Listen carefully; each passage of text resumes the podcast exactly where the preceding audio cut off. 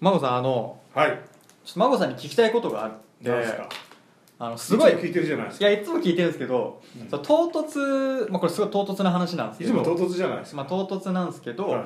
あの孫さんの,、うん。そのライブデビューってライブデビューってこと？演奏するってこと？いやえっ、とねライブを見に行った初めて見に行った年齢とかうん。どのあのアーティストのライブ見に行ったとか覚えてます、えー。孫さん。高校生ぐらいじゃない？あ思い出した。あお願いしました。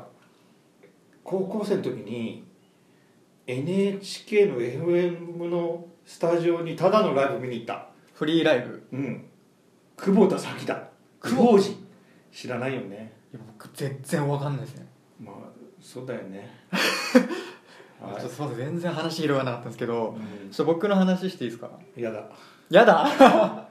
まあいいですよ。いいですか？聞きましょう。あのそう僕がそのライブデビュー、まあ、ライブ童貞ですね。僕はライブ童貞を捧げた、まあ、あるうん。アーティストがいるんですけど、あの僕おいくつの時ですか？僕それがあのライブ童貞すごく遅くてですね。大学1年生の時だったんです実際の土手はいつですか？実際の童貞も大学同じようなもん1ですか？年同じぐらいだったかな。見え張ってませんか？いや僕は遅かったと思いますよ周りに比べたら。実はまだじゃないんですか？いやまだかもしれない。夢をあいいですね。夢あ話は先に進めましょう。進めましょう、はい。あのーちょっとずれちゃったんですけどそう大学1の時に僕は初めてライブ見に行ったんですけどほい。その時がその幼なじみの鬼木君っていううん。あの小幼稚園ぐらいかな？幼稚園ぐらいからずっとまあ幼なじみであの大学の時にその鬼木君とうん。あと妹とあとお母さんとあの行ったんですね。いいね。童貞っぽいね。童貞っぽいですよねこれ、うんうんなかなかの童貞エピソードなんですけど、でその初めて。何何見に行ったの？が少女時代。おおいいね。いいですよね。知ってる知ってる。知ってますえっとジーニーとかあそうそうそでしょ？そうあのもうそれしか知らないんだけど。僕が大学1の時にもうすごい一世風靡をしたといいますかはいはまあすごく k p o p ブームみたいなのが来てい。はでまさにその、まあ、先陣を切ってたのかも分かんないですけど、まあ、少女時代っていなんかルックがいいよね。なんかすごいスタイルが良くて。いやもうすまあ日本のアイドルよりルックはなんか韓国のアイドルの人が好きだな。そうですよね。足も長くて、ですごくこう洗練されたパフォーマンスで、うんうんうん。でまたなんかあの片言の日本語がすごいなんかこうああいいね。わかるわかる。まあなんかその、まあ、学生なりになんかこう惹かれるものがあってそれ見に行ったんですね、はいはい。初めて、はい。で名古屋の外資ホールっていうなんかまあ結構もうでかいところが僕のライブデビュー戦だったんですけど、はい。本当にでかく、まあ、圧倒されるぐらい大きな場所で、で、まあ、行って、まあ、すごい圧巻のパフォーマンスで、わすごいなとこう韓国のこの k p o p は本当に鬼木君すごいねっつって。でハマった。わなんかそこでもうわーって舞い上がっちゃって。で普段まあねうん。真帆さんも知ってると思うんですけど、まあ、僕らってまあジメジメって言ってるぐらいでうん。こう、まあ、本当に根っからの童貞みたいな感じじゃないですか、まあちょっと猫背だしね。まあ、猫背だし、でうつむいてる感じだよね。うつむいてる感じで。で普段なかなかこうね他の人とこうあんまり接触しないんでその時はもうテンションが上がっちゃってて鬼くんと「えすげえ!」とか言って。でそのやっぱライブ会場だと少女時代の格好してる人ってすごいいっぱいいるんですよ。なんかその女性が？コスプレをしてる。男性が？女性ですね主に、まあ、男性あ男性はいなかった。はいなかったと思うんですその時。でその時になんかすごいあの少女時なんかもう舞い上がってるんで、うん。なんかそのすごい少女時代の格好をしたなんかすっごいなんかこう目立って目立つ集団がいて鬼木君と「うわちょこれもう写真撮れんじゃね？え」っつって。何で写真撮れるで写真を撮ってもらおうぜ。っつって。もうあ一緒に撮ってもらったのね。そう少女時代じゃないけどもなんか少女時代の格好してるから、もうこれ少女時代と写真撮ったの一緒だろうみたいな感じで。うん。でその鬼木君と撮ってもらって、まあ、その後写真見返したら、まあ、そこそこ不細工な人だったんですけど、うん。あとすごい思い出でただただこれそれで終わりじゃないですかうんうん。それで終わったらちょっとあのね。そんな、ね、初ライブを共にした鬼木君うん。あの今もう疎遠になってそのライブ以降その鬼木君の姿を一回も見ることはなかったんです。ん？それが落ち 相変わらずグダグダだね。ジメジメワイドショー。何分これオープニングのトーク費やしたの？すいません。もったいないよ。えっとえー4分52秒。あの反省します。編集でカットしてね。編集で。はい。ジメジメワイドショースタート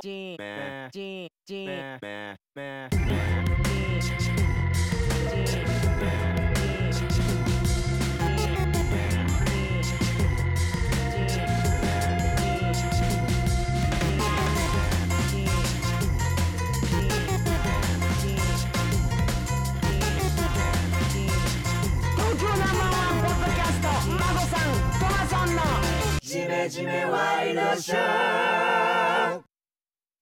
はいということで、えー始まりました「じめじめワイドショー」えー本日もえー、チョヌン。ピンクのサウスポーイムニダそうだねちょっと韓国語はあの全然あの頭にあのそれどどういう意味？これ私はピンクのサウスポーですって多分言いましたででも僕は本当は言いたかったのはあのピンクのサウスポーことトマソンですって言いたかったんですけど、はいはい。ちょっとそこまであのボキャブラリーがちょっと引っ張り出せなかったのであのすみませんえっともう改めて要するにもう韓国のまつわるお話まつわる話ですねなので、えっと、トマソンですよろしくお願いしますそししてた1月に韓国行ったらお正月でどこもお店が開いてませんでした。杉並区から来ました孫です。よろしくおはい、願いします、よろしくお願いします。ということで今日もねちょっと杉並区の方からはるばると孫さんにお越しいただきましてえっ、と配信の方をまたさせていただくんですけれども、えっ、とまあ最初に話したまあその K-POP はい。まあ、いわゆる韓国の,、まあその音楽なんですけれども、まあ今回はねそれにちょっと関連したといいますか、トークテーマで、はい。まあ、その韓国は一回まあちょっと置いといて、最近すごいヒップホップっていう言葉というかラップだったりとか、まあ、ラッパーだったりとかっていうのを、まあ、12年ぐらいでなんかこう急激にまあ去年のフリースタイルダンジョンまあそうですよね。のブレイクがすごかったからね。すごいですよね。もうそれでも一気にこうねお茶の間にもこうヒップホップっていうのがすごくこう馴染みのある言葉というか皆さん。将来の夢はラッパーとかいう子供も出てきそうだよね。だからそうですよね。なんか時代的にはなんかそういう子がまあね出てきてもおかしくないのかなみたいなふうには思いますけど。俺も老後の夢はラッパーだね。老後の夢今からラッパー目指すんですか？あと5年ぐらいで定年だからね。あまずもうそんなんですか？そうなんですよ。まあいいや。ちゃっちゃといきましょう。でもやっぱラッパーってやっぱ憧れですよね。我々男からしたら、はいあ確かのに。ちょっとこう不良っぽいアウトローな。ズボンをつりシャカパンが今流行ってるからね。そうですよね。あの、はい。トレンド、まあずり下げてずり下げて。帽子斜めにかぶって。帽子斜めにかぶって。ブリンブリンな。ブリブリな。前歯とか。前歯と黄か色にして。黄色にして。前の2本だけ。前の2本だけ。ちょっとスキッパで。みたいなやつでね。まあじゃあ今年はもうそんなブリンブリンな感じで。今年はもう後半はそういう格好して歩いてます。よ 大幅なキャラ変ですね、はいもうこの間シャカパン買ったから。もあじゃあもう準備万う端。準備万端。はい。じゃあね今回はそんなね今大注目なはい。ヒップホップのうん。ちょっぴり変わった企画を考えてきましたのおーさすでがジメジメバイドねストレートにいかないね。そうですねちょっとジメジメ変化球で。変化球な感じで、うん。ということで、まあ、そんなね、えっと、ヒップホップにまたちょっと変わった企画のえ早速じゃあトークテーマの方をでは発表させていただいてもはいお願いしますはい。今韓国のヒップホップが熱い。ビギナーでも安心 K ヒップホップジメジメ勉強会。はい、えー昨今フリースタイルダンジョンやバズーカ高校生ラップ選手権の放送などで日本のお茶の間でも注目されることが多くなったヒップホップ。テレビをつければ日本人のラッパーが大々的にバラエティや CM 雑誌に登場する世の中。だがしかし今ヒップホップカルチャーが熱いのは日本やアメリカだけじゃない。お隣に位置する韓国のヒップホップも注目されているのであるそんなふつふつと日本でもブレイク寸前の韓国ヒップホップを、えーヒップホップコリアの著者で知られる今 K ヒップホップを語らせたら天下無双なあの方に、えー初心者でも K ヒップホップの魅力が120%理解できるジメジメ勉強会を開催いたします、えーということでね今あのもうねこの K ヒップホップを語らせたら天下無双のあの方に、えー早速あの方ですね、えー登場していただこうと思います。では、えー登場していただきましょう、えー、鳥居咲子さんこと、えー AK ビビアンさん、えーお願いいたします。よろしくお願いします。お願いいたします。えー、みなじめじめワイドショーお聞きの皆さんはじめまして、えー鳥居咲子と申します、えー AKA ことビビアンビビアンさんあの先ほどことを韓国語でなんていうのかって言ったけどそれこそ AKA でいいと思いあます。そうなんですね。はい。おー。なんでビビアンって？ビビアンっていうのは一番最初にブログを始めた時にさすがに本名はまずいかなと思っうてんただ単にこう自分の好きな音楽についてとかを好きに書きたかったんですけどでもなんかけあの私イギリスに音楽留学していてそういう経験とかも交えながらブログを書きたくってだけどイギリスで音楽留学をしていた咲子とかだとなんかすぐ特定されそうだなと思って知人とかに。あだから全然違う名前を付けようと思った時にふとその時自分の手元にあったビビアン・ウエストうわそういうことなんカだバンを見てビビアンでいいやって思ってどうせ読む人なんて数人しかいないだろうと思ってブログを作ってもそしたらなんか結構ブログの読者が増えちゃってビビアンさんって呼ばれるようになってすっごく恥ずかしくおー意外とてベタなネーミングービアン・ウがエストとか。そうなんですよ。でビビアンって名前にみんなすごいゴージャスな人を想像するみたいでどんなすごいゴージャスな人が来るんだろうって。あ確かに僕もラジオで初めてあのお聞きした時に確かにビビアンっていうからそれしかも経費ポップって言ったらもう結構ブリンブリンでそうどんな胸の谷谷間がこうブワーンブワーンっていうもうそういうの想像されるんですよ本当感にじに思っちゃいました、うん。じゃ全今日は。然それと違うんで。はいはい、はい。じゃあ今日はこのビビアンさんとはい。一緒にお送りしていきたいんですけれども、まあねいないとは思うんですけど、はいそのビビアンさんのまさかいないでしょ。いたらもう本当にぶっ飛ばしに行くんですけれども、はい。ちょっとあの知らないよっていう方がいるかもしれないので本当ですか？えっとその方のためにちょっとあのざっと私トマソの方から紹介させていただいて。まあいないと思うんですけどね一応念のために、ね、念のためにやってみましはょう。はい、えー鳥居咲子さん、えー AKA ビビアンさんですね、えー幼少期より、えーピアノと音楽理論を学び、えー学生時代はイギリス・ロンドンに音楽留学をしています外資系コンサルティング企業の間接部門にいて会社員生活を送る中趣味が高じて2013年より韓国のヒップホップミュージシャンの、えー来日ライブを手掛けるようになり以降韓国ヒップホップに関連したさまざまな活動を、えーフリーで続けられています。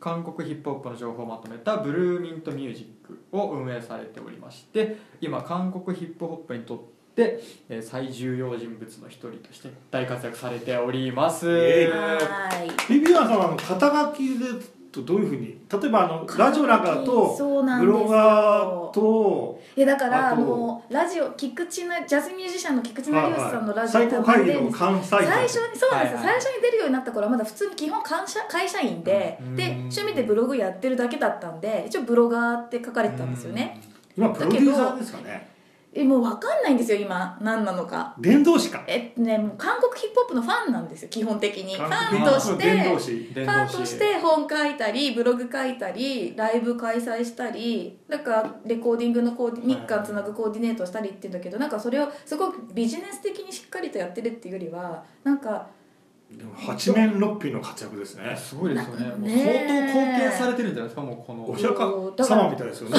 だから肩書きを聞かれるといつも困るんでなんかとりあえずその都度その都度そのなんかものに合わせてなんか音楽ライターにしたりとか、イベンターにしたりとか、なんかこう本の著者だったりとか、はいはいはいなんかそういうふうにしてるんでやっぱですけどもジェネラルな呼び名はね決めた方がいいですあれなんかなんか考えてください、ねまずあれキューティーハニーとかいいじゃない何それ？キューティーハニーってあるじゃないですか。もういろんな顔持ってるじゃないですか。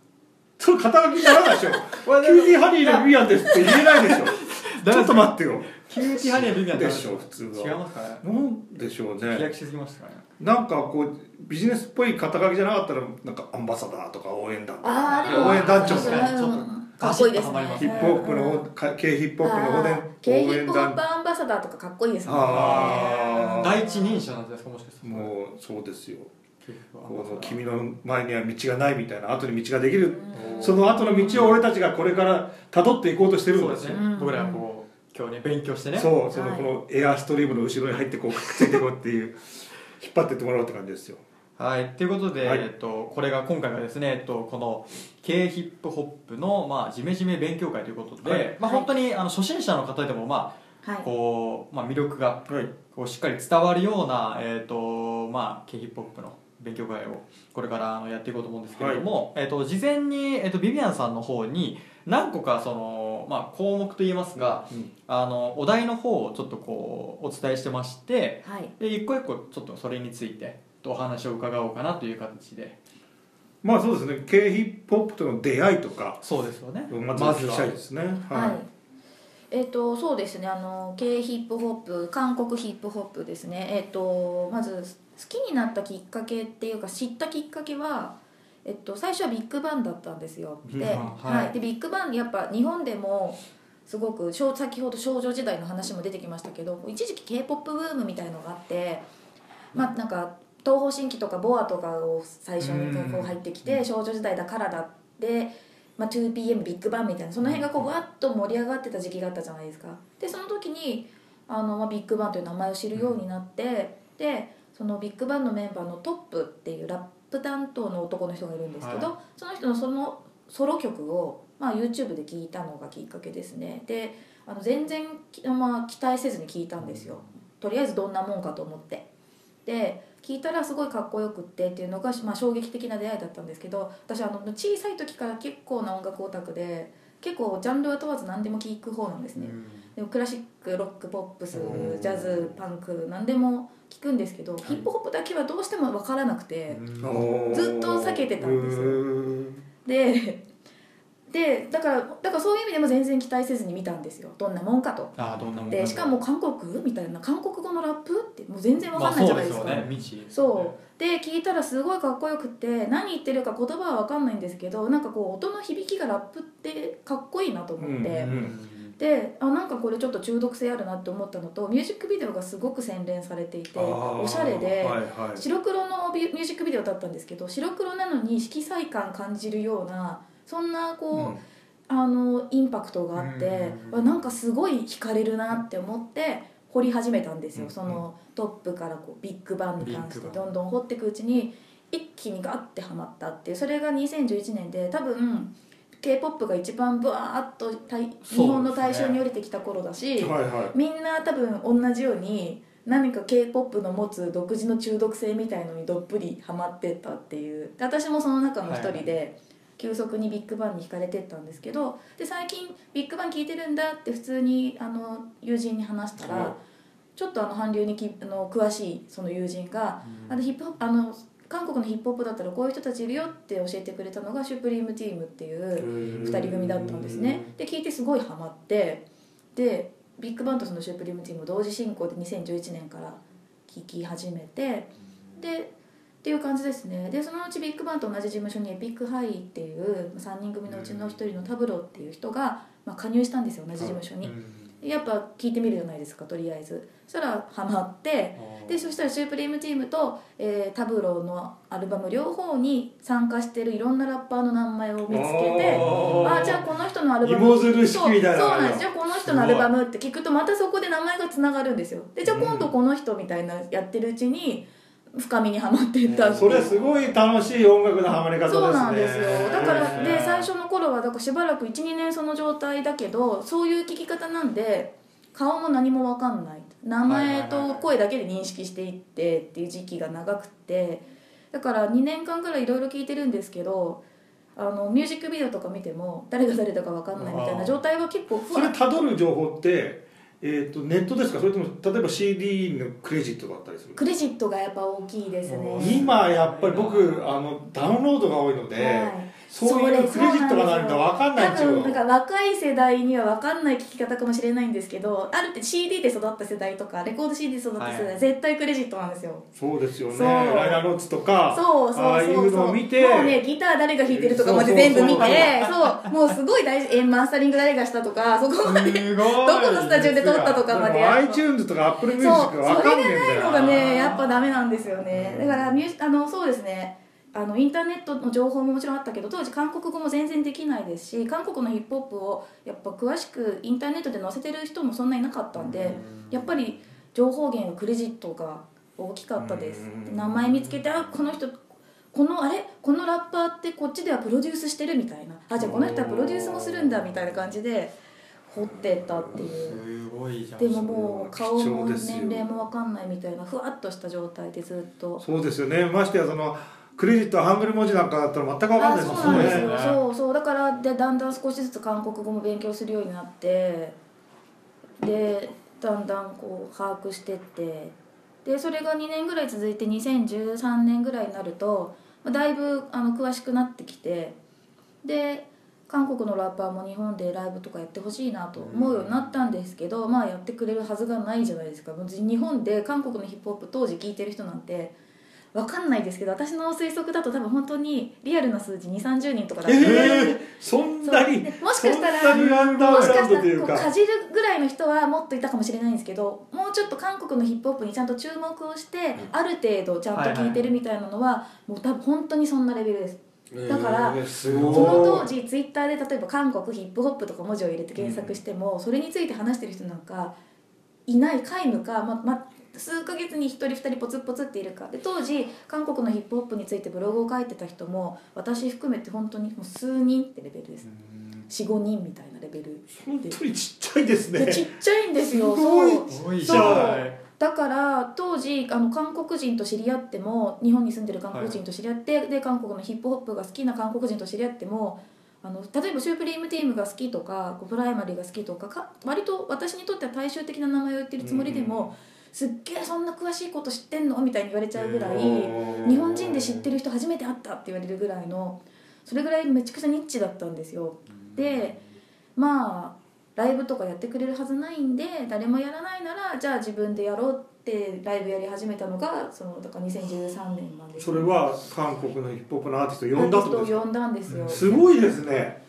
そうなんですけどえそういうこと今までやったことないんですよね？あるえっと、あ昔、えっと、一応音楽ビジネスを学んだことがあるっていうのと、まあ、昔自分も日本でちょっと音楽業界いたっていうのもあってちょっとしたコネクション使いながらなんかやり方を聞いたりやっぱ頼めないんでリスクを負わせられないんでどういうふうにやったらいいかちょっとアドバイスをもらったりとかあと当時勤めていた会社にリサーチの部署があったんですけどその人にちょっとあの東京のライブハウスのリストリサーチしてもらったりとかしてまあね。そうそうなんかそう。そういうのねまあそう。持ってるものはそう何でも使うっていう。それでその中からキャパとか金額とかもこう電話したりして当たりながら絞ってってっていう。けどだって韓国から呼んでなんかまあヒップホップだから意外とその楽器とかはそんなかったりするかもしれないけど、滞在させて場所を飛行押さえて。機とホテルと会場使用料と、まあ、国内の交通費とかでもとんでもないんですけど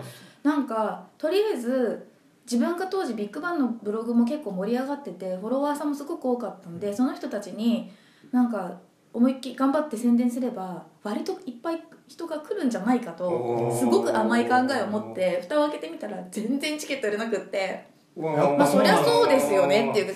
だから今思えばそりゃそうでしょって感じなんだけど当時はなんかあんまり深く考えてなくってとりあえずやってみようでなんとかなるでしょみたいな感じそれでも重要でですね。だいろいろ考えたらできないもんね。そうなんですよ。そしたらなんともなんなくってこれやっばみたいな感じになって 会社から親戚から友達からみんなにもチケット買ってもらってで当時結構すごいですね親戚のおじさんか？ら見た親戚の人も60も過ぎたおばさんとかもうなんかこんな手挙げて一緒にライブ参加してもらってで会社のその60過ぎたおばさんが友達の60代のおばさんをやっぱ連れてきてくれたんですけどもうなんか数十分で私もう無理とか言ってそのおばさん出て行っちゃったりとか。それはそうそっちがまっとうな反応ですよね。すごいっすね。そうあとはもう会社の人も結構何人も来てくれましたしうん。もういとことかあとはもうあの普通の友達とかあとそうです。ビッグバンの私のビビッグバンファン仲間の子で韓国のこういうアンダーのヒップホップは全然興味ない子とかも来てくれたりとかして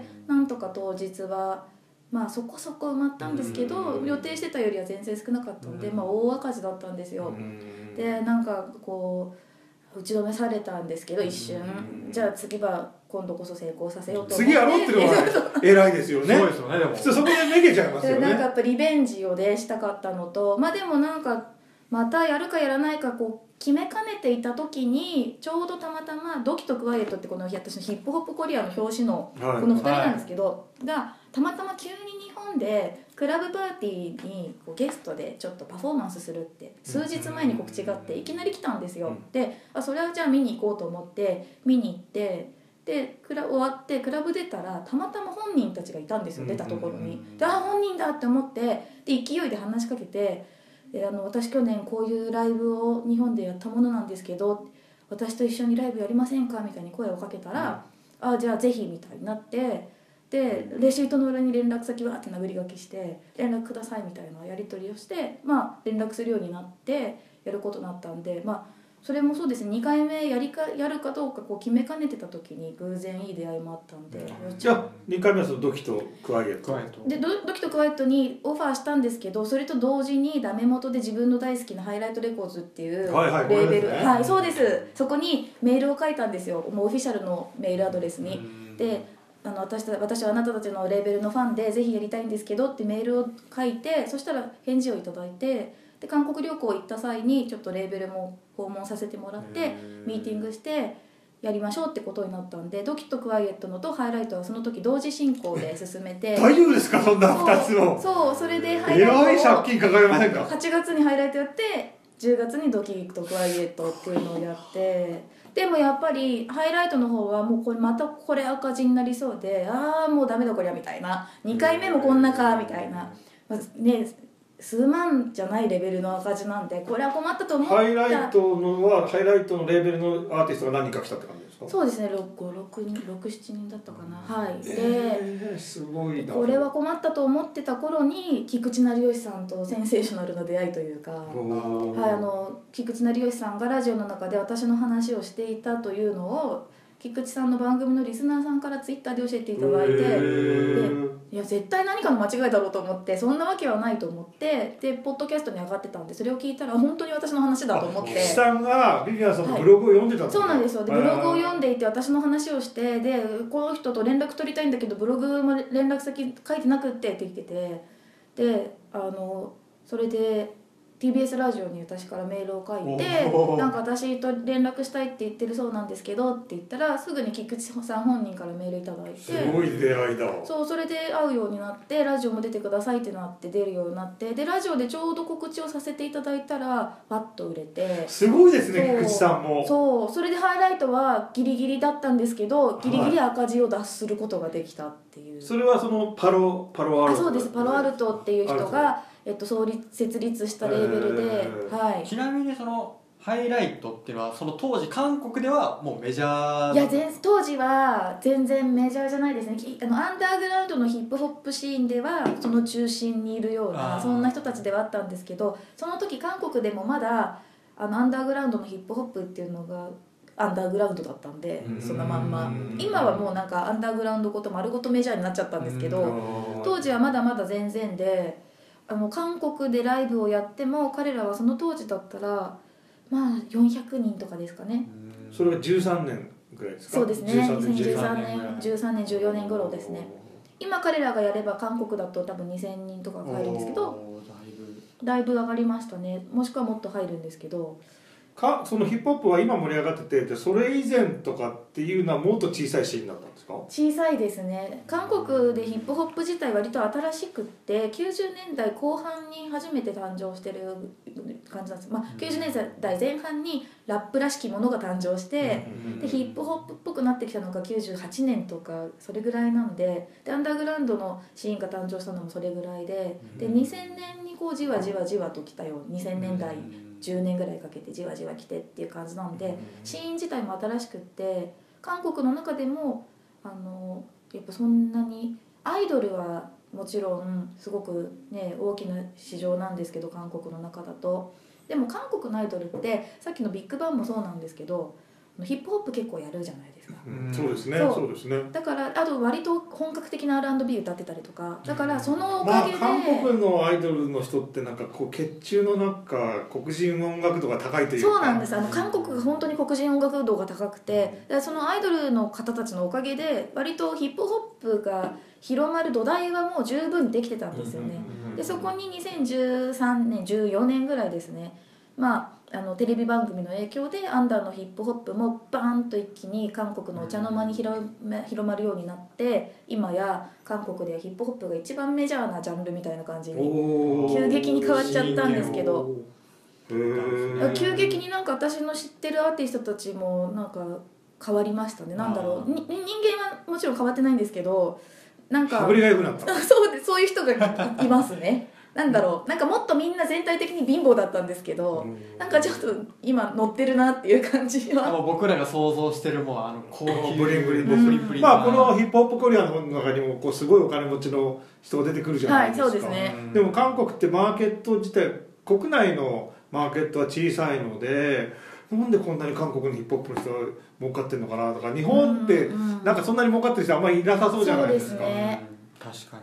とは思ってたんですけど、はいそれは国内も盛り上がってるしあと何か日本以外でもその世界的な広がりがあるんですか？そうですね。世界的にも韓国のヒップホップがもうクオリティ高いことが広まってるんで、もう世界各国からイベントに呼ばれるんですよ結構韓国のラッパーたちが。うん。うん。で特にアメリカとか中国とかはかなり高いギャラで呼んでもらえるようでそこから入ってくるお金がすごく大きいのと、うん。あと韓国国内でもヒップホップ関連のフェスが増えてでスポンサーがいっぱいつくんでそういう興行でのまあ稼ぎが良くなったっていうのとあとはアイドルとやっぱ一緒にやるとその分、まあ、アイドルに例えばアイドルの曲に参加すると歌詞を書くじゃないですか自分のラップ部分、はい。そうするとやっぱその著作権料はあー。アイドル圧倒的にやっぱり CD じゃなくてストリーミングばっかりの国ではあるんですけど再生回数がもう桁違いなんで日本とかとは。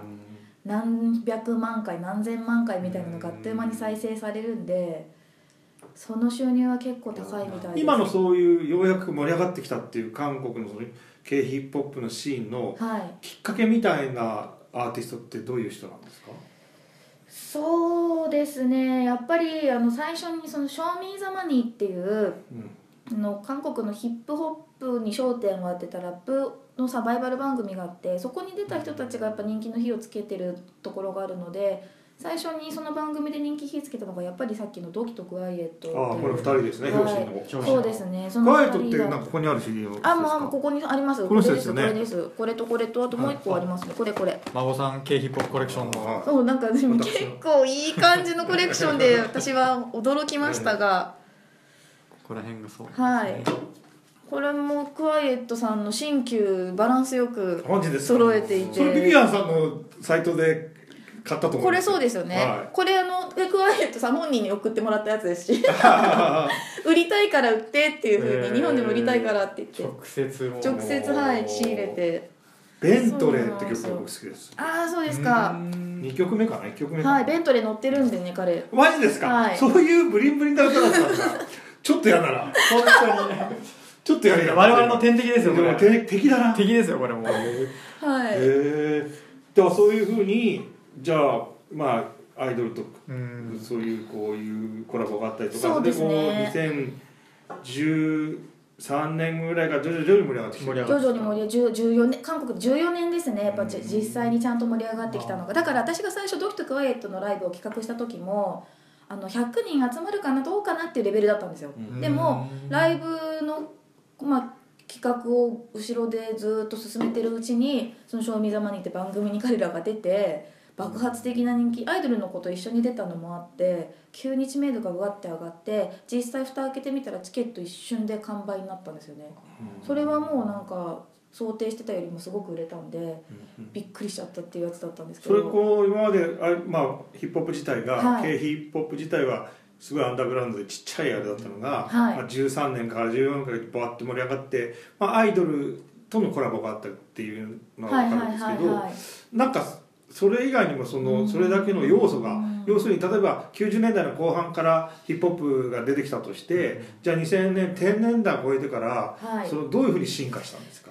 そうですね。あのやっぱりあのヒップホップシーンがもともとは98年ぐらいからこう出てきたって言ったんですけどメジャーとアンダーでこう2つパックリ分かれてたんですよね、うんでメジャーの方はヒップホップらしいといういわゆるそういう定義には当てはまらない、まあ、ポップミュージックでヒップホップファッションをやってうんちょっとラップもやってっていうちょっとアイドル的な感じでずっとその浸透はしてたんですよ。だけどアンダーの方はああいうのはヒップホップじゃないって感じでアイアンダーの方も俺たちはアンダーグラウンドで自分たちのヒップホップをっていう感じで。ずっとあはっきり分かれてたんですはっきりねもう完全に分かれてたんですよ。はい。であのそういう意味ではメジャーではずっとふわっとヒップホップ的なものは人気はずっとあったんですよ。でもそれは厳密に言うとヒなんかちょっと全全然ポップミュージックだし。ポップミュージックが、まあ、韓国のはちょっと R&B みたいな感そうですね。そうそうそうですよ、であとラップはしてるんだけど、まあ、なんかいわゆるヒップホップではないっていう感じだったんですけどでもなんかそれをなんとなくざっくりヒップホップと認識して大衆の間では結構広まってたんですよねだからメジャーで芸能活動してるヒップホップ歌手みたいなのも結構ずっと昔からはいたんですよでもアンダーとは全然違う世界を作り上げていてアンダーの人たちは自分たちでインディペンデントレーベル作って自分たちでもプロデュースして作ってライブをやってっていうもう芸能活動とは全然距離を置いてやってたんですけどそれがアンダーからメジャーに上がっていくアーティストとかが出ていく中でちょっとずつまあ混ざり始めたんですよねアンダーとメジャーの交流が。でじわじわとゆっくりちょっとずつ交流が深くなってって、まあ、今は完全にアンダーがもメジャーのところアンダーが上に上がっちゃったんでみんなオーバーグラウンドに上がってしまってアンダーがなくなっちゃったんですけどだからこうメジャーでずーっとなんとなく人気はあったジャンルではあるんですよ。だけどヒップホップ自体はそうですね。人気がある。そうでも例えば洋楽としてヒップホップを聴く人がいたりとかそうですね。そう。アメリカのヒップホップを聴く韓国の人がいたりとかってうんそうですね。でもふわっとしたなんかそんなにこう爆発的な人気でもなくただなんとなくこう浸透はしていてでそこにそういうテレビ番組とかの影響でアンダーにいるいろんなかっこいいラッパーたちをテレビでこう知らせるきっかけになったんでそこから一気に大衆が飛びついた感はあって。これあのすごいクオリティ高いっていうとおこがましいんですけど、はい。なんか韓国のヒップホップってすごいじゃないですか。なんかはいそれって、そういうクオリティの高さの背景っていうのは、うん。まあ、昔からほんわかふんわりこうこう黒人的な音楽がみんなが好きで、はいそういうものがなんかこう血肉になってたっていうところが大きいんですかね。私が思うにえっ、とえー、と韓国語のラップスキルっていう点ではやっぱしっかりと2000年ぐらいからさっきちょっと話したバーバルジントさんっていう、はいはい。このヒップホップコリアでもインタビューをしてるんですけどキーボード弾きそながらラップをする。うキーボード弾きながらラップする好青年で彼とかが中心になって韓国語のラップの作り方をしっかり研究して韻の踏み方とか音の響き方をしっかりと研究して割と学問的に高学歴の人たちなんで。学問的に結構ラップを構築してったっていうところがあってそういうのがあってまずラップの作り方構造みたいなのがこうしっかりと作られてったっていう。2000年代に入って変化したってことですね。それまでは。研究がさそれまそれまではすごく稚拙な感じのやっぱ歌詞で英語を交えたあんま意味がなかったりライミングライム韻を踏みのもこうすごく稚拙だったりしたのがもっとちゃんとしたこう言葉の面白みみたいなのをラップで表現できるはずだっていうふうに結構しっかり研究されてったっていうのがあってその積み重ねでどんどん進化してったっていうのもありますしあとは帰国子女が多いんで現地のアメリカの音楽の中で育ったそれがはい、それが染みついてるプロデューサーとかラッパーが結構多いっていうのと。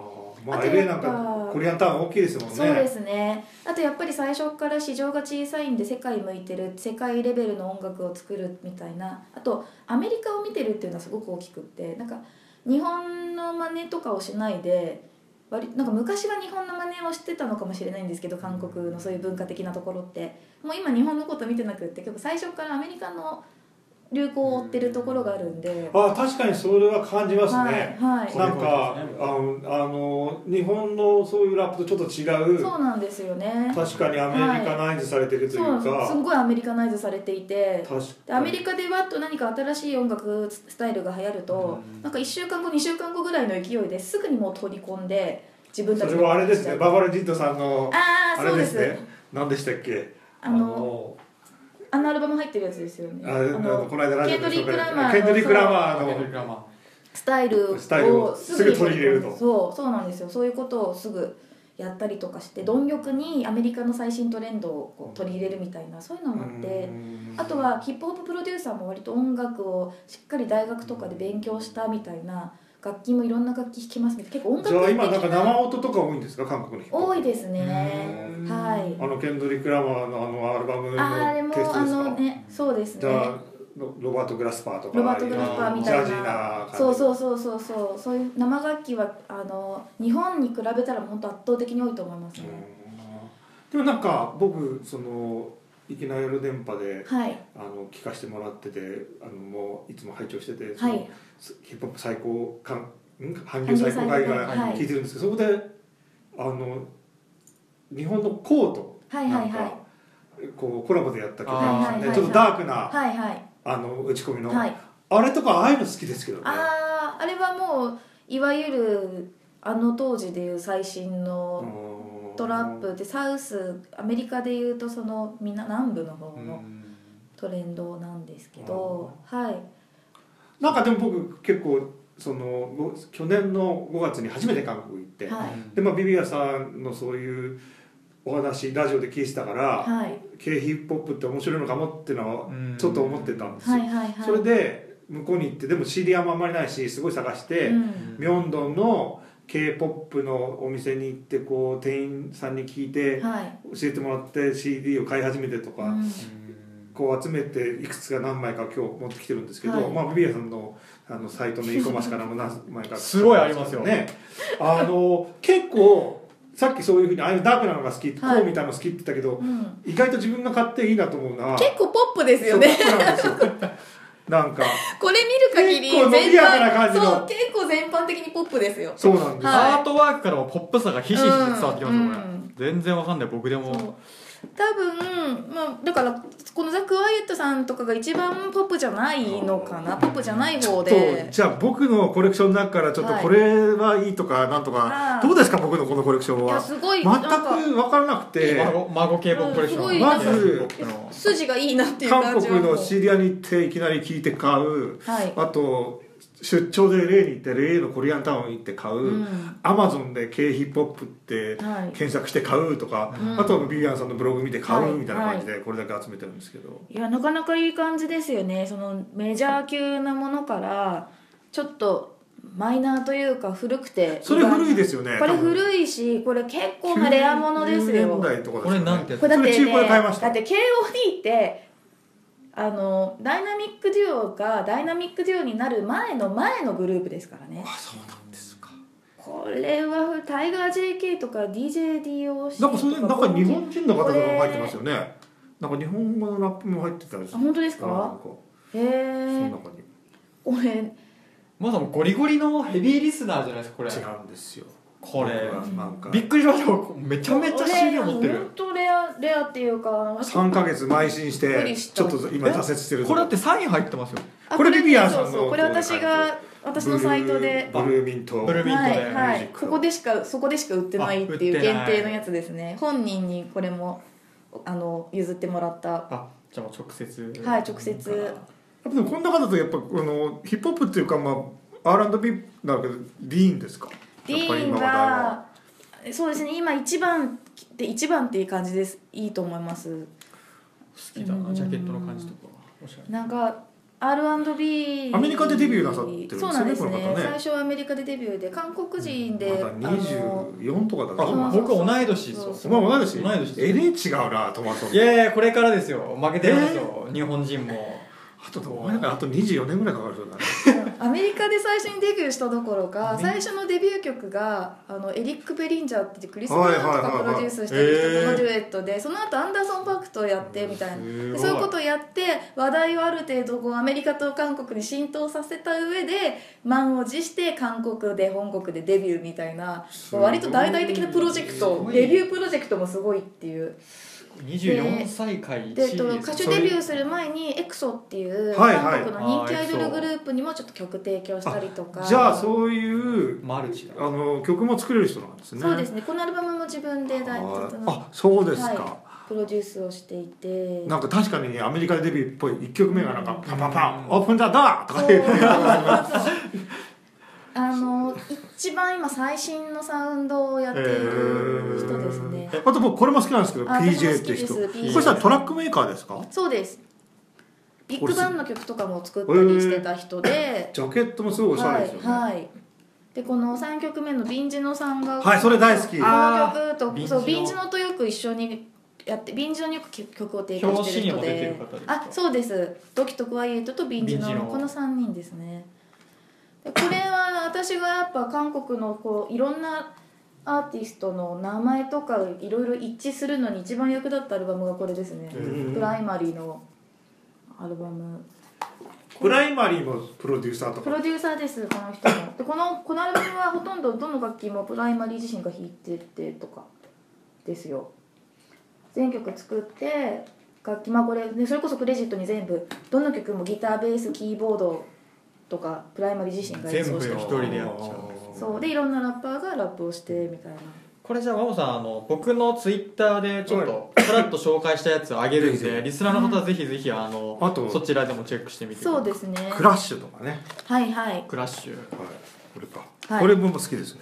それ去年かな出たやつで。ちょっと古そうですね。いや古くないですか16年でしょ去年。ああ去年なんですね、去年出たやつです。ちょっとでも時間もいい感じになってきてる冒ので、頭だけでま結だ構長いですねえっとまあえっとビビアンさんの k p o p を発信するまでの経緯と、まあ、歴史だったり特徴だったり、まあ、K ヒップホップの良さみたいなのを、まあはい。じゃあここからビビアンさんのレコメンドをお聞きした方がいいんじゃないですか？そうですねビビアンさん。ここからここからですよね。あの実際いろいろ喋ってもらったんですけどはい。どこから聞いていいかってわからないじゃないですか。あの初心者の方って誰を聴けばいいかとかどの曲を聴けばいいかっていうのが、まあ、実際こういろんな人がいるのでわかんないと思うので、い。このビビアンさんがこうはい。絶対に抑えた方がいい、まあ、絶対に抑えるべきね、まあアーティストまずアーティストベスト3をちょっとお願いしてもよろしいですか、はい、これこのお題をもらってすっごい難しいなと思って 3人に絞るって究極の三人だってこんなにボリュームのある本を出した人ですよ。いやそうですよね。それ全部カラーなんですよ。本の中で紹介してんのもね何十何60人でしたっけ？なんかもうすごい数いますよ。65人だ。紹介してるってこっから3人選べなんで、なかなか迷ったんですよ。その選考基準をどうするかっていう。なんか、例えば、歴史上歴史を語る上で欠かせない人とかあとはなんか知名度とか人気とかなんかあと単にうまいとかどういう基準で考えようかなと思ってはいはいはい。まあいろいろ悩んだ結果、い。総合的にバランス取れてる人にしようかと、嬉しいです総合点ねで総合点でベスト3い。やそれ嬉しいですはねい、で3人選んだんですがまず1位に選んだ人はですねはい、えー、ビンジノです。ビンジのビンジノはい。ビンジのはい、皆さんメモしてください。ねちょうどつい今名前出てきたね、はい。ビンジノですけど。はい。参加してる。はい、あの彼はですねある意味韓国のヒップホップシーンで一番成功してると言えるんじゃないかと思いましてなぜかというとまずあのイリオネレコーズって言ってこのドキとクワイエットが経営しているレーベルに所属してるんですね、はいはい。なので本当インディペンデントレーベルなんですよ。自分たちで立ち上げた。そこに所属していてあの芸能活動とかを積極的にやってるわけでもないのに大衆的にまず認知度が高いというところとあとあのお母さんが芸術家画家なんですよベンチのって。で彼自身も高校からアートを専攻して、うん。ソウル大学でも彫刻専攻してたりとかしてなんかこうあのインテリな感じで、うん。あとルックスもちょうどいいイケメンなんですよね。なんかスーパーイケメンとかじゃなくてはいはいはないんかちょうどいいイケメンなんですよ。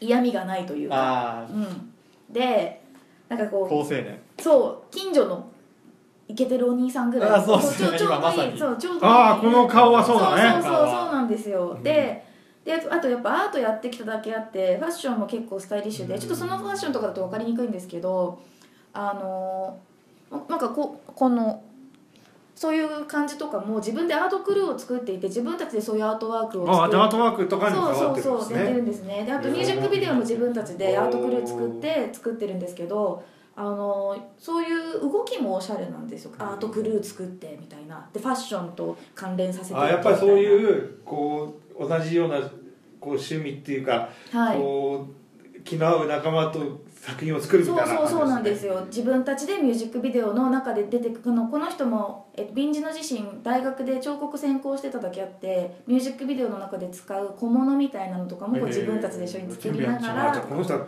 コリアンヒップホップ界のベトモンだね。なんすかベトパリの有名今人気のデザイナーいるじゃない。それも全部クルーっていうかチームであもうやってんですね。やってる。スタイリストとかビジネスとか。でもなんかヒップホップってアメリカなんかでもそういうとこありますよね、そうですね。チームでっていう、はいはい、まあ。そう。だからだから動きもおしゃれだしこう成功も程よくしていてそれであと音楽性もですねあのポップな感じの曲が結構多くってで低音の声でラップで聴きやすくて一般受けしやすいしなんか俺最高的なこう強気なラップをしてももう全然嫌味じゃないんですよ。そのいろんなこう爽やかな印象のおかげでニュージーランドで生まれてる。そうなんですよ。でそれで歌詞も結構あのビットの聴かせ方とかうまくってやっぱアートな人なだけあって表現力も結構アート的な感じこのビンジノさんのおすすめのアルバムとか参加曲とか、ビンジノさんはですねアルバムをこそこに載ってるこの2426ってこのアルバムを数年前出してそれはもうなんかポップで誰にでも聴きやすいいいアルバム。あこれが入門編ですね、は2426、はい、えーあと去年だったかな？24去年出した「12」っていうアルバムがあって12はい、そっちはもうちょっと芸術性が高い仕上がりになっててそっちの方がクロート受けす日る感じ。本で買えたりしますか？アマゾン Amazon かで。アマゾン Amazon でアマゾンアマゾンであればっていう感じですね。もうなんか韓国は CD 自体が全然もう売れない国なんで最初からほとんど生産しないんですよ。あもうちょっぴりしか生産しないか全く生産しないかって感じで。だから入手がどんどん難しくなって、ね。私でも難しくなってきてる感じで。でそうそのアルバムは割と聴きやすいです。聴きやすい。で去年出した「12」ってやつはあのちょっとちょでもエッジが立ってるんですね。そうそうそうそう。であとなんかボアとかみたいな有名な歌手ともコラボしてたりとかうん普通に CM も出てたりとかなんかそういうなんだろうインディペンデントレーベルに所属して自分たちでやってるんだけども大衆的にも成功していてでかつ大衆的に成功しちゃうとアンダーのラッパーからはちょっとそれがダサいって言われちゃうリスクはあるんだけど、はい。ビンジナの場合はあの成功しててかっこいいって思われてるんですよ。ラッパーのあリ間でスペクトもされてるんだ。そう。だから総合的に見てもう全部に置いていけてるっていう。そうそうそうそなんか今っぽいですはううん。いわかりました、はい。じゃあ次は。で2位ですね。2位に選んだのがですねこれ私が個人的に一番大好きなラッパーでイーセンスっていう人なんですけど。いいセンス、はいえっとシュープリームチームって最初に私が好きになったきっかけの中で、ビッグバンから入ってシュープリームチームが好きになってって言ったんですがあその次のページですね。いいセンス、はい。シュープリームチームっていうのがサイモン・ドミニクさんって人とイーセンスっていうその2人でできてるチームなんですけど、えっと、その人が私はあの一番好きでであのかなり気持ち悪いぐらい好きなんですけど 熱狂的な。そう熱狂的な感じで。でその人はですねあの何がすごいかというとやっぱり普通にとにかくラップがとにかくうまいっていう感じで。うんフローが素晴らしいんですよ。であの韓国語って激音って言ってこうパーとかターとか破裂する音発音があるんですね。それが結構強くてこう発音のパンチが効いてるところが耳心地がいいのと結が飛ぶような感じ。はいそうそうそうそう。あとあの現地では酔ったようなフローって言われてるんですけどラップがこう独特なこう曲線を描くはい。独特の抑揚があってそれがすごい聞いててやっぱ中毒性があるんですよね。確かにそれははい。こう聞き心地が、あとなんかストーリーテリング能力が高くって自分の気持ちを表現したりこう起こった出来事を描写する力がすごく上手でうん読み物として楽しめる歌詞を書くんですよ。でえー。じゃあ聞き取りやすいんですか？そうでもないさそう聞ですよね。き取りやすいっていうタイプでもないですね。うん。でえっとあのーそうですね、ま、何回かあのマリファナで捕まっていてあ韓国マリファナで捕まりますか？韓国はね日本よりも厳しいんですよマジですか？はい。それで、えー、と去年まで2年間ほどちょっと刑務所にいまして刑務所にいながらもその最中にかんすでに完成していた初のソロアルバムがリリースされてうん。それがめちゃくちゃ売れたんですよ。だから話題性の面でもすごく注目に値しますしあのメジャーで大成功したのに自らこうそれに脳を突きつけてアンダーに降りていったっていうラッパーとしての歩みもドラマチックで。ラッパーって感じですよねもうザそう。でもうラッパーたちの間でもいいセンスがナンバーワンとかいいセンスにはかなわないみたいに言われてるっていう。そのじゃあ刑務所の中でいた時に出たやつっていうのがおすすめですかね。おすすめです。そのなどれですか？Back in。あ Back in Time が入ってるその「バックインタイム。The アネックドート」っていうアルバムなんですけへどー。それはもうあのおすすめですね。じゃあこれもアマゾンで。これもアマゾンで、うん。もしくは韓国の刑務所で。ブラック。ブラック。はいじゃあ次お願いします。はい、次を。3人目ですね、3人目ではあのまだ若手に当たるんですけど BY っていう人を選びました。で、えっと BY はですねあヒップホップコリアでは138ページですね。138ページ、はい。で彼はまだ2015年にファーストアルバムを出したばかりで。はいこれ一回引退してみたいな人ですか？あ違います。あまだ全然若くてあ2015年にファーストアルバムを出したっていう新人にまだ部類されるんですけどえっとキャリアは浅いんですけど実力的には若いまだ。もうトップろ僕より年下です一個下だ。ろおー。双子座だスーパースーパールーキー。スーパールーキーですね。であのキャリアは浅いんですけど実力はもう本当にすごく高くってですねラップもものすごくうまいんですけどビートメイキングも全部自分でやる人でビートメイキングプロデュースミキシングマスタリングにアートワーク作成まで全部一人でやってでどこにも所属してないどこにも所属してない完全なチャンス・ザ・ラッパーみたいなチャンスも本当にあの韓国版チャンス・ザ・ラッパーって感じ。それでいてそのそのくせに成功した成功のレベルも韓国版チャンスラッパーって感じで。であの CM でも曲使われてますし曲も1位取ったりするんですよ。マジですか？そこにも所属してないのにっていう。B1 ででこれアルバムファーストアルバムがじゃあもうおすすめってことですねえっとそまだそれしか出してないんでアルバムとしては。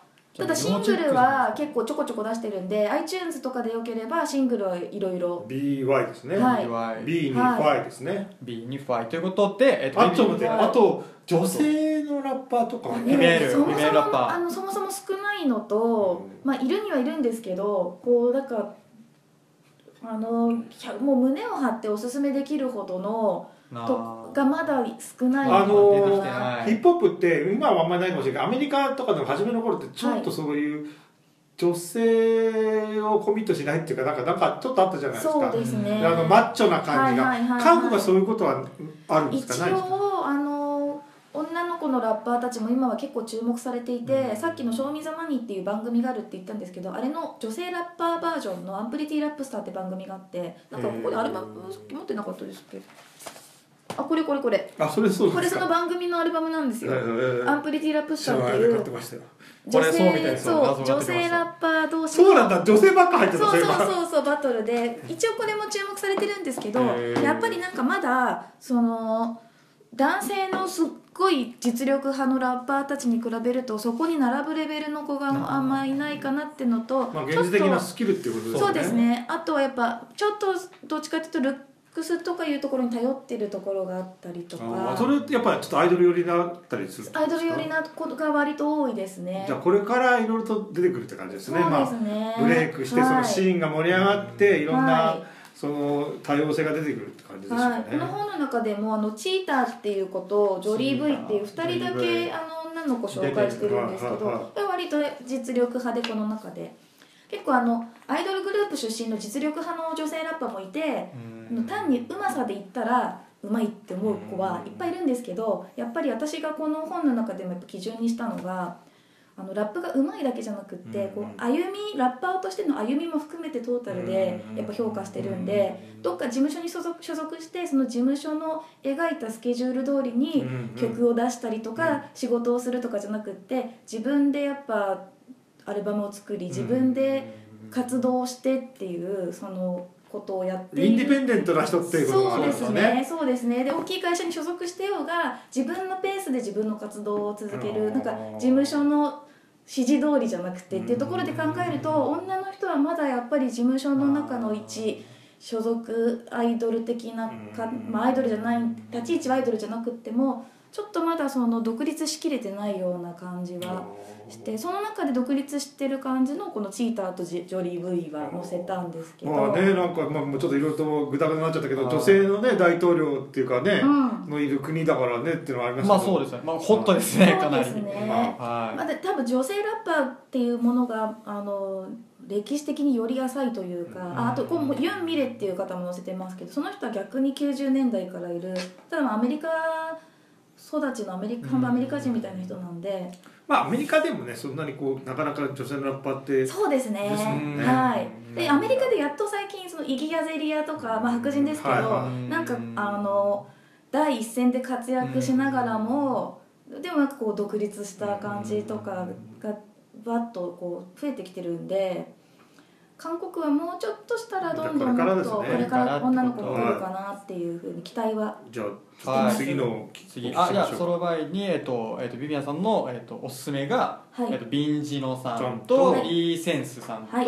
BY さん、はいその皆さ三人で。ん読まれましたか？ぜひぜひね、あのお聞きください、はい。で、えっと、月がですね、えっと、アーティストベスト3を発表してもらったんですけれども、はい。えっと今度は楽曲。はい。曲ですね、はいこれはね。ベスト3ということで。それはもっともっと難しいだろ。そうなんですよ。だってアーティストかけるね曲がそれぞれ何十曲ずつとかあるわけじゃないですか。さらに。でそこから3つ絞る絞り込むってこれもだからだからつい口ずさむ一曲とかそういう。やつこれもだからいろいろ考えてまあ一応なんとなくじゃあもうこの3つかなというふうに考えたんですけどまず1ありがとうございます曲目がですねえー、とさ今日何回か名前出てきたイリオネア・レコーズっていう、まあ、またこの中に便字の入っちゃってるんですけど、まあ、ドキとザ・クワイエットっていう2人のラッパーが運営してるレーベルが出した曲で、えー、とドキとザ・クワイエットとビンジノの3人が参加してる曲なんですけどあの彼らまずドキとクワイエットっていうのは本当に韓国ヒップホップシーンで金銭的には一番本当成功していてうん。この本の中でも最初にドキとクワイエットの持ち物自慢みたいな特集をああ見ました見ました。18ちょっとちょっと気分悪くなったんですよ これもあのなんかこう露骨に自慢するのが本当に気持ちいいぐらいで見てて、であの本見人たちてこれ値段書いててあるよ値段が。本人たちに写真を送ってもらって価格を教えてもらったんですよ。うん。でベンツにねロールスロイスロレックスにこれエアジョーダンが250い万やエアジョーダンすごいっすねこれでもこの人たちあのお酒とか飲まないんですよね。そうなんです、ね。そこれその俺酒飲んでるから。うそう、はい。お酒飲まないタバコ吸わないコーヒーも飲めないマジか。でクラブとかも嫌いだしなんかいつも家でずっと仕事してるずっと曲作ってっていう感じで。だからそしたらねこれぐらいやらないそうそうそうですよね。そうなんですよ。でその彼らが出した「えー、とヨンギョルゴリ」っていう曲では、えー、と英語表記で YGGR とかドキのページで確か紹介していて13ページのですねえっ、と3曲目に「リオネルコーズヨンギョルゴリつながり」うん。YGGR って書いてるんですけどこの曲をちょっと選びました。で、えー、とまずなぜ選んだかというとすごいまあ成功していて知名度が高い人たちだからやっぱりあのビギナーさんとして K ヒップホップこれだけは押さえておきたいベスト3っていう観点で考えた時に、まあ、これだけはとりあえず知っておくと OK かなっていう意味でこの曲にしたんですけどこの曲はえっとあのフックでですねサビの部分で「ノア苗4秒ゴリ」みたいなこと言うんですけど、それがえっとあの2音節ずつ切れるんですよ「のは」「なえ」「よんぎょる」「ごり」「いごん」「うり」「あね」「そり」って全部こう2つの音ずつ見るんですけどそれが特徴的で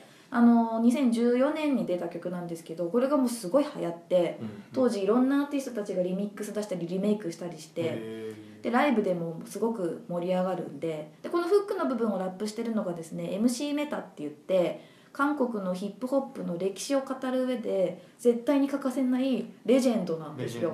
じゃあ結構な結構なお年なんですか？40半ばですね90年代後半からやってこの私本の中でヒップホップの歴史をまとめたんですけどそこにも出てくるガリオンっていうチームのえー人で MC メタさんって言って、あの90年代にアンダーグラウンドでヒップホップシーンをもうほぼ立ち上げたような位置づけの人ですね。で今も本当にラッパー中からリスペクトされているもう生ける伝説みたいな感じの人で。でその人がえーフックをラップしていてでドキとバイトとビンチのティリニアレコーズの3人がやっている曲で、まあ、あのもしです彼らのライブに行く予定がある方がいたらですねこのフックの部分の歌詞だけでもあの丸暗記で覚えていくと会場と一体になって盛り上がれるんじゃないかなと、今のきで。はい丸暗記で。マルアンキーですねこれはもう。はい。でそうですね。1曲目がこの曲でですね、はい。はい。2曲目がですね、えー、とちょっと大衆的で聴きやすいのから選んでみたんですけど、えーこの「プライマリー」このアルバムに入っている、プライマリーはい。えーここで言うとどこに入ってるのかな？あ2枚目のですねこれ2枚組の CD なんですけど2枚目の2曲目に入ってる「ムルンピョ」って曲でクエスチョンマークっていう疑問符って意味なんですけど、この曲はですね、えっと、プライマリーが作った曲で、えーダイナミックデュオっていうチームのチェジャっていう人とあとこのアルバムのザイオン T が参加してる曲です。であのこの曲はですねすごくヒップホップにアレルギーのあるようなかつての私のようにそんな音楽ファンのことも取り込めるそんなきっかけになるというか、ジャズファンとかロックロックとかソウルファンクみたいなのが好きな人とかでも気に入ってもらえるようなあのアーバンでファンキーなサウンドに、いいですね。はい、で電子音と生楽器のバランスもすごく良くてすごくかっこいい曲で。でザイオン T がまたもう一回聴くと忘れられないとても印象的なボーカル声を持っているのであのなかなか聴くと癖になるそのジャズミュージシャンの菊池成吉さんもこの曲はブルーノートとかのライブでも日本語バージョンにして演奏したりとかえーそうなんだ。聞いてみたい。それははい、あのシミラボのオムスさんがえマジですか？はいなんかシミラボとラップして。伝わる感じなんだ。持ってるからね私はあのなんだ ハイライトのそのパロアルトさんがえっと、菊池成吉さんが、えっと、女優の菊池凛子さんの,、はいアルバムプロデュースした時に、はい、戒厳令の時にパロアルトさんを私が紹介して一曲参加したんですけど、でショーケースの時もオムスさんとかも出てあのパロアルトさんも出て盛り上がって、はい。だからこうそのほらわかんま知らなかったな。その時にその時にたまたまプライマリーが日本に遊びに来てたんですよ、でパロアルトさんがプラプライマリーに連絡して知り合いも仲いいんで、で会うことができたんです。でうん。菊地成孔さんももともとプライマリーのその曲をブルーノートとかで演奏してるくらいだし大好きででプライマリーさんが来てくれて菊地凛子さん見ておおってびっくりして。国際女優だもんね。そうそうね。そうあのパシフィックリムとか好きみたいで。そうおおってなってで飲み行ってっていう話がああいいあってなそういう話。羨ましい。欲しいなそうだからあのーこの「ムルンピョ」って曲はいろんな音楽ファンの子にも刺さるんじゃないかなっていうプライマリもジャズで音楽を本格的に勉強してる人なんで、あのそういうこれはアマゾンで買います。これはアマゾン。これはアマゾンです。はい。それかそれか孫さんに言えばこれ借りれます。ね1年ぐらいチャートインしてたぐらいすすごい。ごい売れたんですよ。ヒットのしてるんですね。だからなんかはい。さっきのがもうちょっと1曲目にプライマリーザ・メッセンジャーズ LP です。ねそうです2枚組のやつ。ジャケットもなんかインパクトありますよねはいそれねいつもその顔それかぶってるんですよその人。えーこれで顔を隠してるんですね。はい。えっ、とねこのこの本で言うと最後の方の。177ですはい。そうでこれ珍しくもう一個左の写真かな？かぶってんだいつも。箱をかぶってますね。逆にねこの顔出ししてる方が珍しく珍しいこての人あこの人が素顔なんですね。そうでもこれが珍しくって普段はもうほぼ絶対ダブルヘッドなんですね、はい、かぶってます。はいはい。じゃあもうぜひアマゾンでチェックで。ぜひ。えー2012年の終わりぐらいに出たやつなんですけどこれはあの去年買いました。まだ売ってます。うん。これはえっとなんだろう。ヒップホップヒップホップは全然してないんですよ。うんなんかねポップだったりファンクだったり。なんかレトロミュージックだったりとか、ジャジーだったりとかそういう感じのあの普通に音楽的に楽しめるアルバムですよね、ラップっていうより、うん。そうですね、うん。確かに。はい。なのでさっきの1曲目が割とゴリゴリのサウス系のトラップヒップホップだったんで、は2曲目はちょっと大衆的に聴きやすいというか、あそういうのを選んでみました。で3曲目なんですけど、えー、とまたまたいいセンスのですねさっきちょっと一瞬チャラッとな出た「バックインタイム」っていう曲を選びました。えっ、とおああはい。け刑務所ソングですか？そうですね。えっと刑務所に入る前にシングルと成功シングルとして出してでその後にアルバム出るよって時期に刑務所に入っちゃったんで 入ってる間にもうアルバムお蔵入りになるんじゃないかって心配されたんですけど事務所が出してくれたんですよ。あ刑務所で録音したわけじゃないんですよね。だからなんか違うんです。だから極中アルバムって言われ方をして極中アルバムっていうと極中で作ったみたいになっちゃうけど、ねそうあのまあ確かに。そうもう入る前に完成はしていてあとは発売を待つだけだった時だったんですけど、まあ、無事に出たということで、であのそうですね。1曲目に紹介した曲はトラップだしあとすごく流行った売れたみたいな感じで。で2曲目はこう幅広い人に受け入れられそうで,、で3曲目に選んだのはもう単純にクオリティが高い曲を選ぼうと思って。であと韓国のヒップホップっぽい感じっていうんですかね。あの1曲目に紹介したのはいアメリカとかにもよくあるタイプのサウンドなんですけどで2曲目はなんかヒップホップからちょっと外れてるっていう。で最後は韓国のヒップホップならではのなんか音の柔らかさとかあとは叙情的な歌詞とかですかね。っていう意味で選んだんですがあのこの「Anecdote」っていうアルバムに入ってる「Back in Time」って曲で、まあ、まあ過去を振り返ろうみたいな意味で「Back in Time」なんですけどイーセンス自身の、まあ、自伝的なアルバムになってるんですよ。アルバム全曲10曲がイーセンスの自伝になっていてその「Back in Time」っていう曲ではラッパーを目指していた頃10代の頃とかラッパーになった頃であとラッパーになってあのメジャーデビューシュプリームチームとして大活躍してたんでテレビとかでも、まあ、成功した頃とかであのそこから、まあ、アンダーグラウンドに彼は降りてったんですけどあえて。そういう彼のそのラッパーとしての人生が歌詞の中に込められていてで出だしの歌詞がですね「あの朝には草の匂いがする場所、うん。俺の故郷」っていうああもう自伝が始まるっていう見事な導入で。で田舎っていう単語を使わずに田舎であることを表現してるのも草っていうのは葉っぱっていうことで大麻そうそうそう違うんです。よ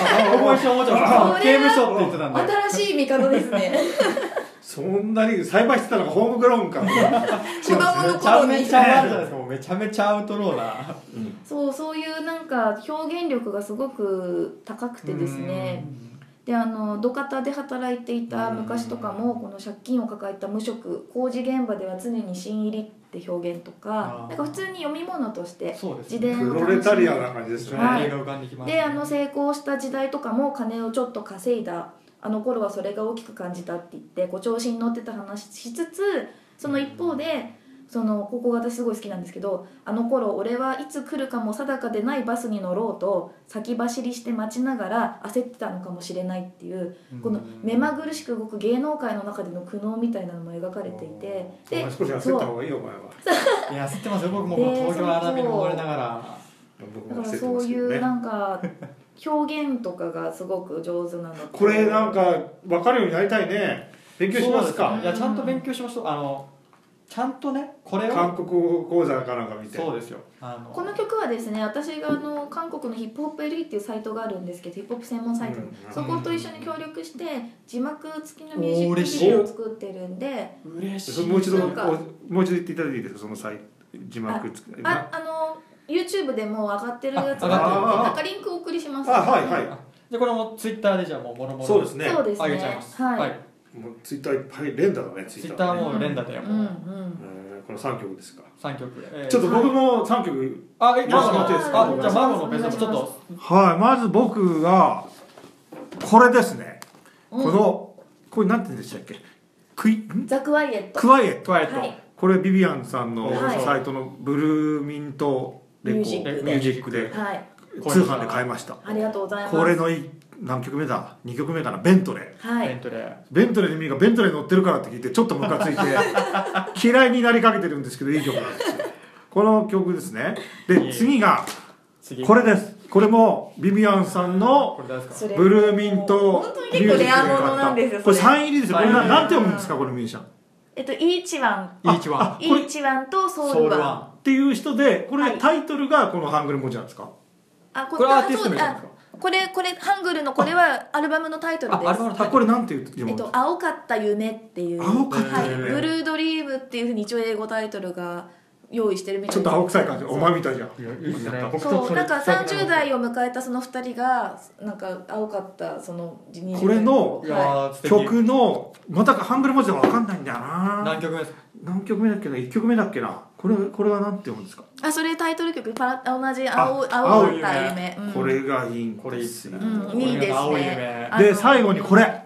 これもビビアンさんので買った。これイボあイボっていうんイボです。イボイボ。はい。これのマイルームが好きですね。これイボさんって来るんですよね。はい、今月3月25日にパロアルトイボっていうパロアルトさっきのハイライトレコーズの菊地凛子さんのアルバムに参加したパロアルトさんとあとそのイボの2人でランチパーティーって言ってランチタイムにあのご飯とかお茶とかを飲みながら2人のパフォーマンスを聴けるっていうのをすごい豪華。あーもうこれは売り切れ売り切れですか？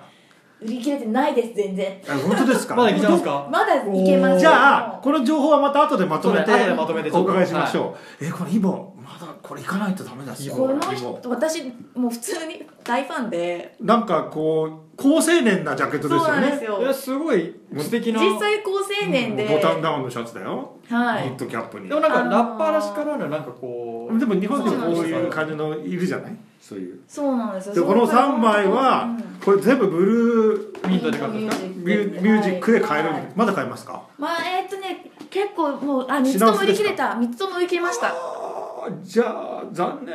マゴのベスト3はこのイーチさんとこれとこれと。ソウルワンとザクワイエザクワイエッット。と売イボ。り切れてるけどうん。でもいやーでもイボが好きっていうのは本当嬉しいですね。お胸熱な。全然だから韓国で売れてないんですよ。マジですか？日本人にしっくりくるんです多分。そう。なんかねちょっとね、こう哀愁っていうか哀愁があるんですよ。ここまでここまでは大丈夫ね。この鼻歌までは大丈夫ねそれが大丈夫です大丈夫です。うん、うんそうなんですよ。哀愁があるんですよ、哀愁がねたまそう。日本人に結構グッとくるんですよ。彼の声は。全部売り切れですよ、まあ追加はないかもしれだないけど。から本当逆にイボ韓国で全然売れてないのに私が入荷したイボのアルバムはもう全部売り切れて日本日本では日本な。これでもあのじゃあジメジメワイドのリスナーの皆さんはとりあえずチェックしていただいてこれは売り切れだけどまた違うおすすめのやつアーティストだったりこの違う曲があったりすると思そううんで。どんどんどんどうんうんんこういそのブろいろ関連付けて。ルーミントはい。ミュージックはもう絶対マストにチェックなそうですはい、サイトの中で彼の曲も歌詞をちょっと訳して載せてたりとか、はい。ああの新しいアルバムとかが出ると情報記事に書いてたりじとか。ゃあそれも後でまとめまとめて。てはい。ツイッターにも上げてもらってそうですね。ちょっとあのじですね。補足は全部じゃあツイッターとブログでちょっと書かせてもらいまして、はい。時間も結構もう、そうですね。えーそろそろいい感じすいませんなのですいません。時間をえっ、とでまあえー、とベストアーティストベスト3と、まあ、楽曲ベスト3と、はい。あと孫さんのねあのベスト3とまあいろいろお聞きしまして、はい。でえっ、とですねちょっとそもそもじゃあまとめはい。はい。と言いますか実際今日あのいろいろとこう、まあ、韓国のヒップホップについてお話をしていただいたんですけれどもとビビアンさんどうでしたかこの1時間。あ楽しかったです。なんかあのすごいビギナーだっていうふうにお聞きしてたんですけど、孫さんがめちゃくちゃなんか勉強もバッチリいやまあ済んでるじゃない予ですか。習の仕方。そう。3ヶ月受験勉強したって挫折したって感じ。これからまたさらにちゃんともうこれから邁進していきますよ。邁進します、K ヒップホップファンとして。ヒップホップ。いや素もうちょっと僕あのもう弟子入りしてビ弟子ビアンさん入りしていただいて、もう皮も力やれるんでしかったです。いやありがとうございます。でぜひあのビビアンさんあの今後なんかいろいろとまあ活動ありましたら、い。そちらのちょっと告知の方もそうですね。はい、ぜひぜひお願いいたします。イベントもあると思いますのでお願いします。えっと、じゃあどうしよう。さ順番的にさっき言っちゃったんで3月25日ですね、はい。はい。えっとパロアルトっていう、まあ、その例の菊池凛子さんのアルバムにも参加した低音ラップが素敵な人と、はい。あとイボという哀愁ある声が日本人の心にグッと刺さる、うんその2人がですねえー渋谷のロフトナインっていう、えーロフトスペースですね。で、えっとランチパーティーをやります。渋谷のあそこだ。ロフトナインっていうのはあの映画館もあるところの上じゃないあ下じゃないですか。下かな？あのユーロスペース。ユーロスペースの一階下のはいはい。僕も手ののイベントもやったところだはい、あそうなんです。ね、そう。そこで、えっと、3月25日の11時オープンで12時スタートでうん。やります、でえっとコーヒー飲みながらでもビール飲みながらでもなんかちょっと軽食食べながらでもいいんでリラックスして全員着席なんであのご高齢の方でもね。ああそうですね。幅広く。そうそう。もうね体とかがちょっと自信オールスタンディングばっかりいつもやってるんで、まあ、そういう方でもこう自信持ってくつろいでゆっくりと曲を聴きながら楽しめるっていうイベントを用意しました。場所は渋谷のロフトナイン。はい。あのユーロスペースの入ってるビルの1階。はいそうです。ラブホに上がっていく。そうそうそう。そこで盛り上がったらその上も上がってもいいっていうところですね。はい。ありがとうございます、はい。はい一つ目ですねそれが。はい、でもう一つがですね、えっと、もうすごく日が近いんですが3月16日の木曜日。ねはい、来週ですね。えーそうですね7時オープンで8時スタート夜なんで平日なんで、まあ、仕事終わってからあ全然行けますね。はい、来ていただけるように7時オープンの8時スタートでえっとえー私のこの「ヒップホップコリア」という本を中心にしたトークイベントを行います、はい。はい。で出演が私鳥居咲子 AKA ビビアンとあと、えーブラックミュージックナンバーワン評論家のえー丸屋九兵衛さん。はい。 bmr の編集長の方ですね。おおはいはいはい。へはい、えそしてもう一人が、えっと、ゼンラロックさんという日本のラッパーさんです。はい。はい、であのゼンラロックさんはキリンという韓国のラッパーともコラボレーションとかをやっているんでうん。であとマリア・キューベイさんもあの台湾のヒップホップとかもすごい詳しいですしアメリカのヒップホップで言ったらもちろん文句なしのナンバー一番もう語らせたら右に出るものがおーいないという方ですし韓国も結構アイドルのヒップホップとかも詳しく聞いていてビッグバンとか防弾少年団といった、えーうん韓国のアイドルヒップホップグループを結構詳しい方なんでその3人で韓国のヒップホップについて曲紹介したりとかあとは日米、まあ、台湾とかいろんな国のヒップホップといろんなこう比較をしながら曲聴いたり語ったりみたいなうん。そんなイベントをそれも同じロフトナインでやるんですよ。あそれも渋谷なんですね。はい、渋谷の。じゃあ結構楽ですね。場所はもう統一さそうなんです。れてるので一回だから16日に行ってそのままずっと泊まり込んで泊まるんですね25までそこにいればいいんですよ。ちょっとほら方向音痴の人とかそううん。人はあそこでそうですね。その心配がないとええあの前で。そうです。すごいこう濃い感じの音楽やわって感じですね。そうですね。えじゃあ3月の16日と3月の25日に、はい。えー、とイベントの方があるみたいなので、ここちらツイッターの方にも上げて。ツイッターの方に上げて、えっと、ブルーミントの方でもあ詳細は告知書いてます。はいあ詳細全部書いてるので。書いてあるみたいなので、はいブルーミントミュージックに来ていただければ。じゃあブルーミントミュージックでググればすぐググればはい詳細等もわかるみたいなので、ぜひぜひ、はい、ぜひぜひ。あとロフトナインさんのホームページに行ってもあのイベントスケジュールページに両方あ載ってるんですね。あとロフト全国のロフトに置いてあるフリーペーパーあるんですけど、はいはい。ルーフトップ。はい。あれにも、はい。あれ私今今月そうですよね。インタビューされてましたよね。読みました読みましそうたあのウェブ版と,、えー、とルーフトップって紙版のインタビュー両方はいはい載ってて、ウェブ版の方がちょっぴり長めに載ってるんですけおどー。紙版の方にもあのインタビュー載ってるんで。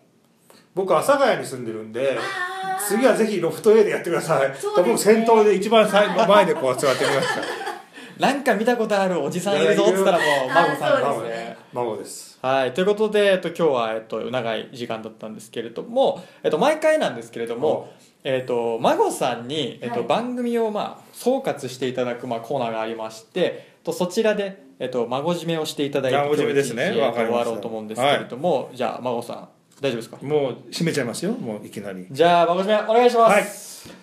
今日はビビアンさんのお話を聞いて飲んだチャミスルがうまかったおありがとうございますありがとうございます。